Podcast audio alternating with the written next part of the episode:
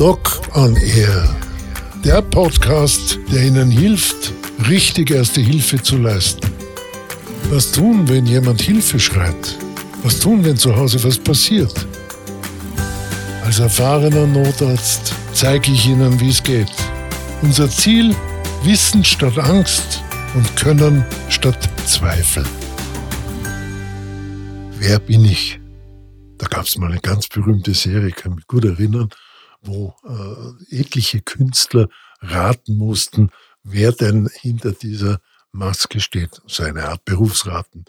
Na, ihr braucht es nicht raten, ich erkläre euch das natürlich. Ich bin also, wie schon äh, im äh, Intro erklärt, der Dr. Joachim Huber. Viele rufen mich auch Jockel. Warum weiß ich nicht, aber es ist halt ein Teil mittlerweile von mir. Wo komme ich denn her? Ich komme ursprünglich aus Vorarlberg. Vorarlberg? Richtig, ganz dort, wo die Tiroler sagen, was der Berg trennt, soll der Mensch nicht verbinden. Dort haben wir Vorarlberger ein Loch hineingebaut. Meine Vorfahren waren diejenigen, die also hier schon äh, sozusagen baumeisterlich unterwegs waren. Also in Bregenz geboren, dann in weiterer Folge im Montafon groß geworden, weil mein Vater äh, dort als äh, Diplomingenieur die Silvretta-Staumauer äh, gebaut hat. In Gaschuren genau groß geworden. Ähm, meine Eltern hatten noch zwei Mädchen, also ich habe zwei Geschwister äh, und wir sind dann eben in Montafon anfänglich groß geworden.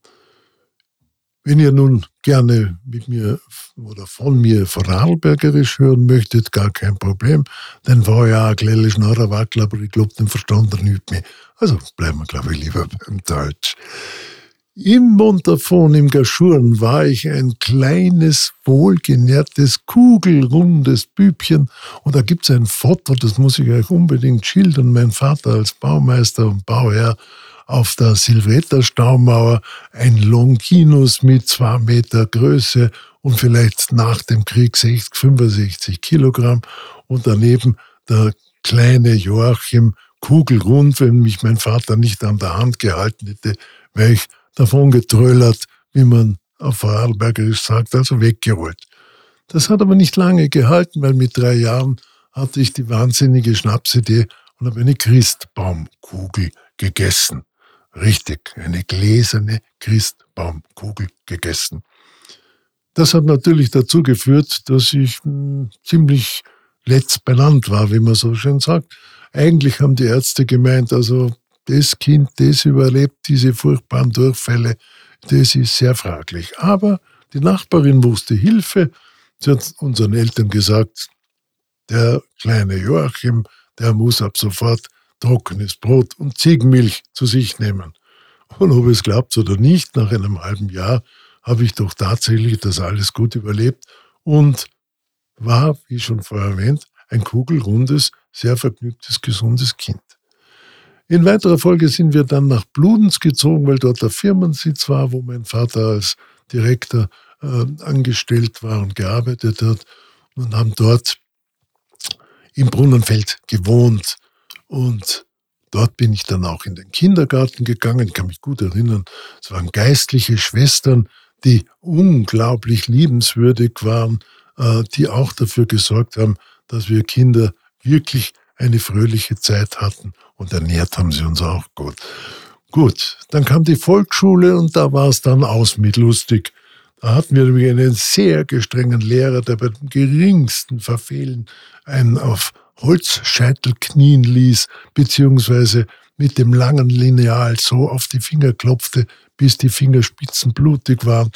Das war nicht lustig.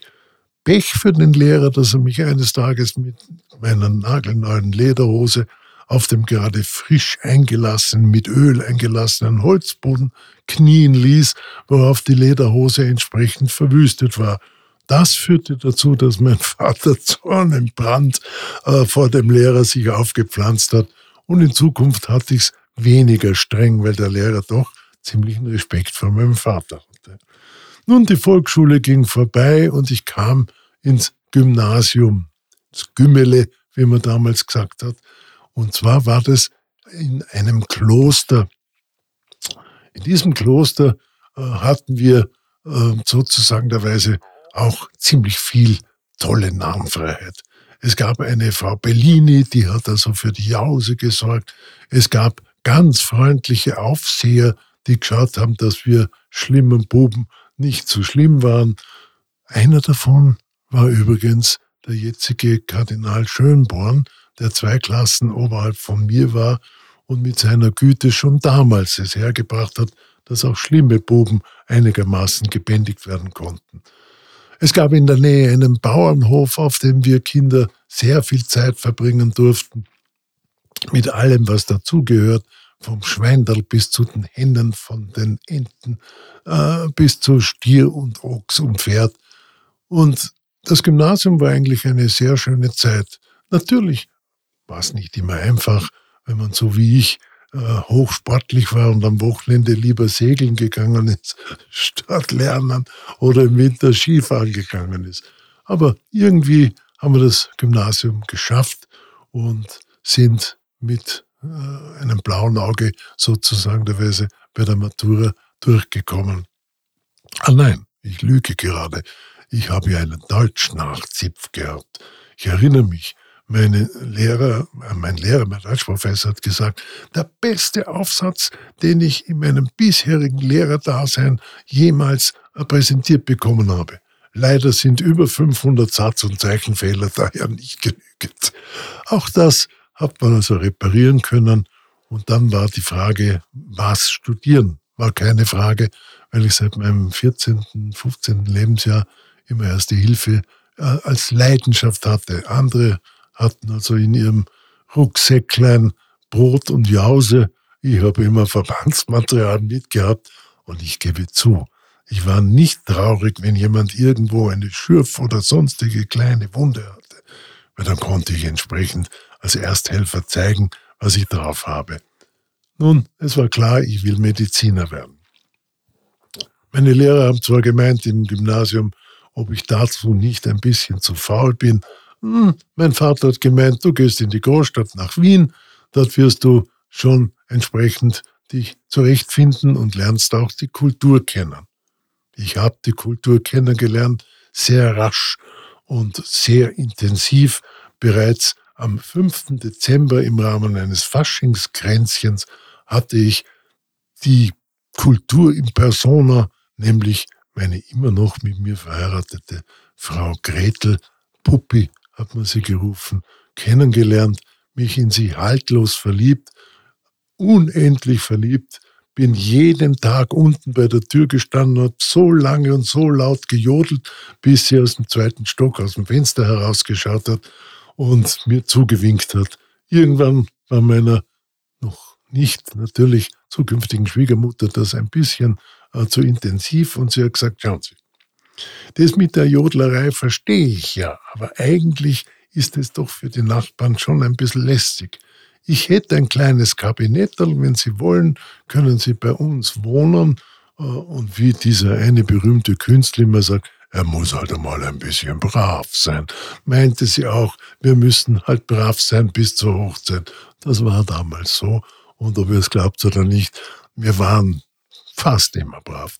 Gut, also war ich mit meiner geliebten Gretel zusammen und habe das Medizinstudium hm, mehr schlecht als recht äh, doch irgendwie bewältigt. Warum schlecht als recht? Damals war es so, wenn du bei einer Prüfung durchgefallen bist, musstest du wie beim Mühlespielen wieder von vorne anfangen. Also es gab so Unterrichtsfächer wie äh, Physik, Chemie, Physiologie, Anatomie. Und wenn du jetzt so wie ich äh, bei der Chemieprüfung durchgefallen bist, weil der Chemieprofessor, sein Name war Selig, ehrlich gesagt, ich habe ihn als unselig empfunden, hat mich angeschaut und hat gesagt, Sie nicht. Entschuldigung, Herr Professor, habe ich was falsch gemacht? Sie werden bei mir nicht Medizin studieren. Ihre Visage gefällt mir nicht. Ihr glaubt nicht, dass das so war? Glaubt's mir, es war so. Viermal hat mich dieser Professor durchfallen lassen. Rein bösartig, weil ich wirklich nach dem zweiten Durchfallen wie ein Depp gestrebert habe, Nachhilfestunden hatte und wirklich gut war. Erst durch eine Intervention durch einen sehr berühmten Arzt beim Bundespräsidenten durfte ich dann ein viertes Mal antreten und das mit einem Beisitzer. Und so habe ich dann letztlich auch mein Medizinstudium äh, bewältigt, habe immer daneben gearbeitet und war immer begeistert in der Notfallmedizin. Ich durfte bei den Maltesern, beim Malteser Hospitaldienst äh, einsteigen. Das heißt, auch dort war es eine Notfallsituation. Ein Kollege wurde krank und es wurde ein Arzt gebraucht, der äh, ungefähr 200 Pilger auf der Pilgerreise nach Lourdes betreut. Und ich wurde gefragt, ob ich das nicht machen würde und habe ehrlich gesagt keine Ahnung gehabt, auf was ich mich da einlasse. Aber helfen und mit netten Leuten zusammen sein, klare Sache mache ich. Nun, das war vor über 35 Jahren. Ich habe bei den Maltesern die Dienstnummer 350. Die Jungen von heute sind irgendwo bei 5000 und ein paar zerquetschten. Also ich bin nach wie vor leidenschaftlicher Malteser und dort durfte ich auch äh, Notfallmedizin, Erste-Hilfe-Kurse und sonstiges unterrichten. Von den Volksschülern bis zu den Kindergartendamen, von Seniorenheimen bis zu äh, anderen Heimen, wo Menschen mit besonderen Bedürfnissen untergebracht waren. Ich habe es immer und mache es nach wie vor leidenschaftlich gerne. Und wie schon am Anfang erwähnt, das ist auch mit ein Grund, warum ich diesen Feature Dogonair nun äh, versuche hinüberzubringen, um euch eben Angst wegzunehmen. Dann bin ich letztlich äh, Facharzt geworden und habe also eine Ausbildung zum Herzspezialisten zum Intensivmediziner gemacht und habe in weiterer Folge äh, eine bei der Entstehung der österreichischen Ärzteflugambulanz mitgewirkt und bin sehr, sehr viele Flugeinsätze international geflogen. Und dann war meine Ausbildung an der Klinik vorbei und es war die Frage, was tue ich? Nachdem ich doch auch leidenschaftlicher Flugmediziner war, war plötzlich das Bundesheer auf dem Tapet und hat gesagt, ja, wir planen Überschallflugzeuge, wir planen spezielle Hubschrauber, wo wir ganz, ganz hochwertig ausgebildete äh, Piloten brauchen. Und für die Auswahl Betreuung dieser Piloten äh, machten wir jetzt eine ganz eigene Flugambulanz. Auch da habe ich begeistert Ja gesagt, hatte das Glück, einen wunderbaren Freund und Psychologen mit an Bord nehmen zu dürfen und so haben wir die erste Humanfaktorgruppe in Österreich gebildet. Ich wurde dann in Schweden, Norwegen ausgebildet, auch in Finnland, äh, um also diesen Aufgaben gerecht werden zu können. Im Laufe dieser Bundeswehraktivität durfte ich auch unseren späteren Kosmonauten Franz Viehböck auswählen. Das ist eine eigene Geschichte, abgekürzt 250 Damen und Herren Österreicher haben sich beworben und letztlich haben wir es als erste und bisher einzige Nation der Welt geschafft, aus dieser kleinen Zahl von Damen und Herren, die sich beworben haben, wirklich sieben völlig taugliche äh, Kosmonautinnen und Kosmonauten zu finden. In einer zweijährigen Auswahlprozedur sind zwei Damen und fünf Herren übrig geblieben. Hat keine Nation außer uns geschafft. Dann war der berühmte Raumflug von Franz Fiebeck, an den sich die einen oder anderen noch erinnern. Ich bin dann äh, nebenher in die Praxis gegangen, habe eine Internisten- und Kardiologenpraxis aufgezogen. Und ja, seit wie vielen Jahren? Fünf Jahren bin ich jetzt aus dieser Praxis heraus und bin zu meinem Sohn, der ebenfalls eine große Gruppenpraxis hat, übersiedelt und äh, darf dort immer noch so ein bisschen äh, Wahlarzt, ja, das ist ein böses Wort heute, ich weiß, äh, darf ein bisschen noch Wahlarzt machen, fahre nach wie vor als Notarzt, bin nach wie vor begeisterter Lehrer. Wir sind glücklich verheiratet, wir haben zwei Kinder, einen habe ich schon vorgestellt, das ist unser Sohn Gustav, eine Tochter, die ist Holzrestauratorin, Ursula ist ihr Name. Ursula ist übrigens kleine Bärin. Und äh, ja, unser Sohn hat uns mit seiner lieben Frau eine Enkeltochter beschert, die jetzt selber in die Schule kommt. Und Uschi und ihr berühmte Restaurator Stefan äh, Keins, die sind nach wie vor hochaktiv, leben bei uns in der Hinterbrühl und eigentlich ist alles wunderbar und gut. Und ich danke, dass ihr so lange zugehört habt und verspreche euch, die nächsten Themen, wie zum Beispiel, was macht denn so ein Notarzt? Was ist denn ein leitender? Die werden sicher auch spannend. Also, wird euch.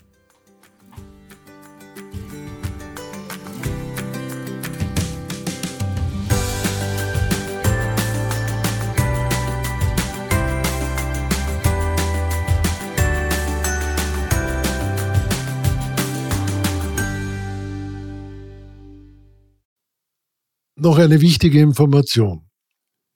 Ich habe ein autogenes Training zusammengestellt. Ich unterrichte das seit vielen, vielen Jahren und habe mir gedacht, das wäre doch etwas.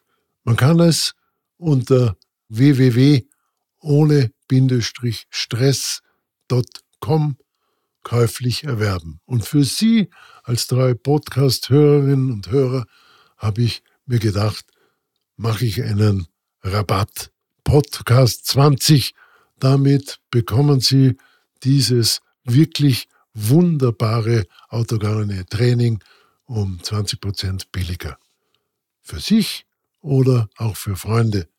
Ich wünsche Ihnen viel Erfolg.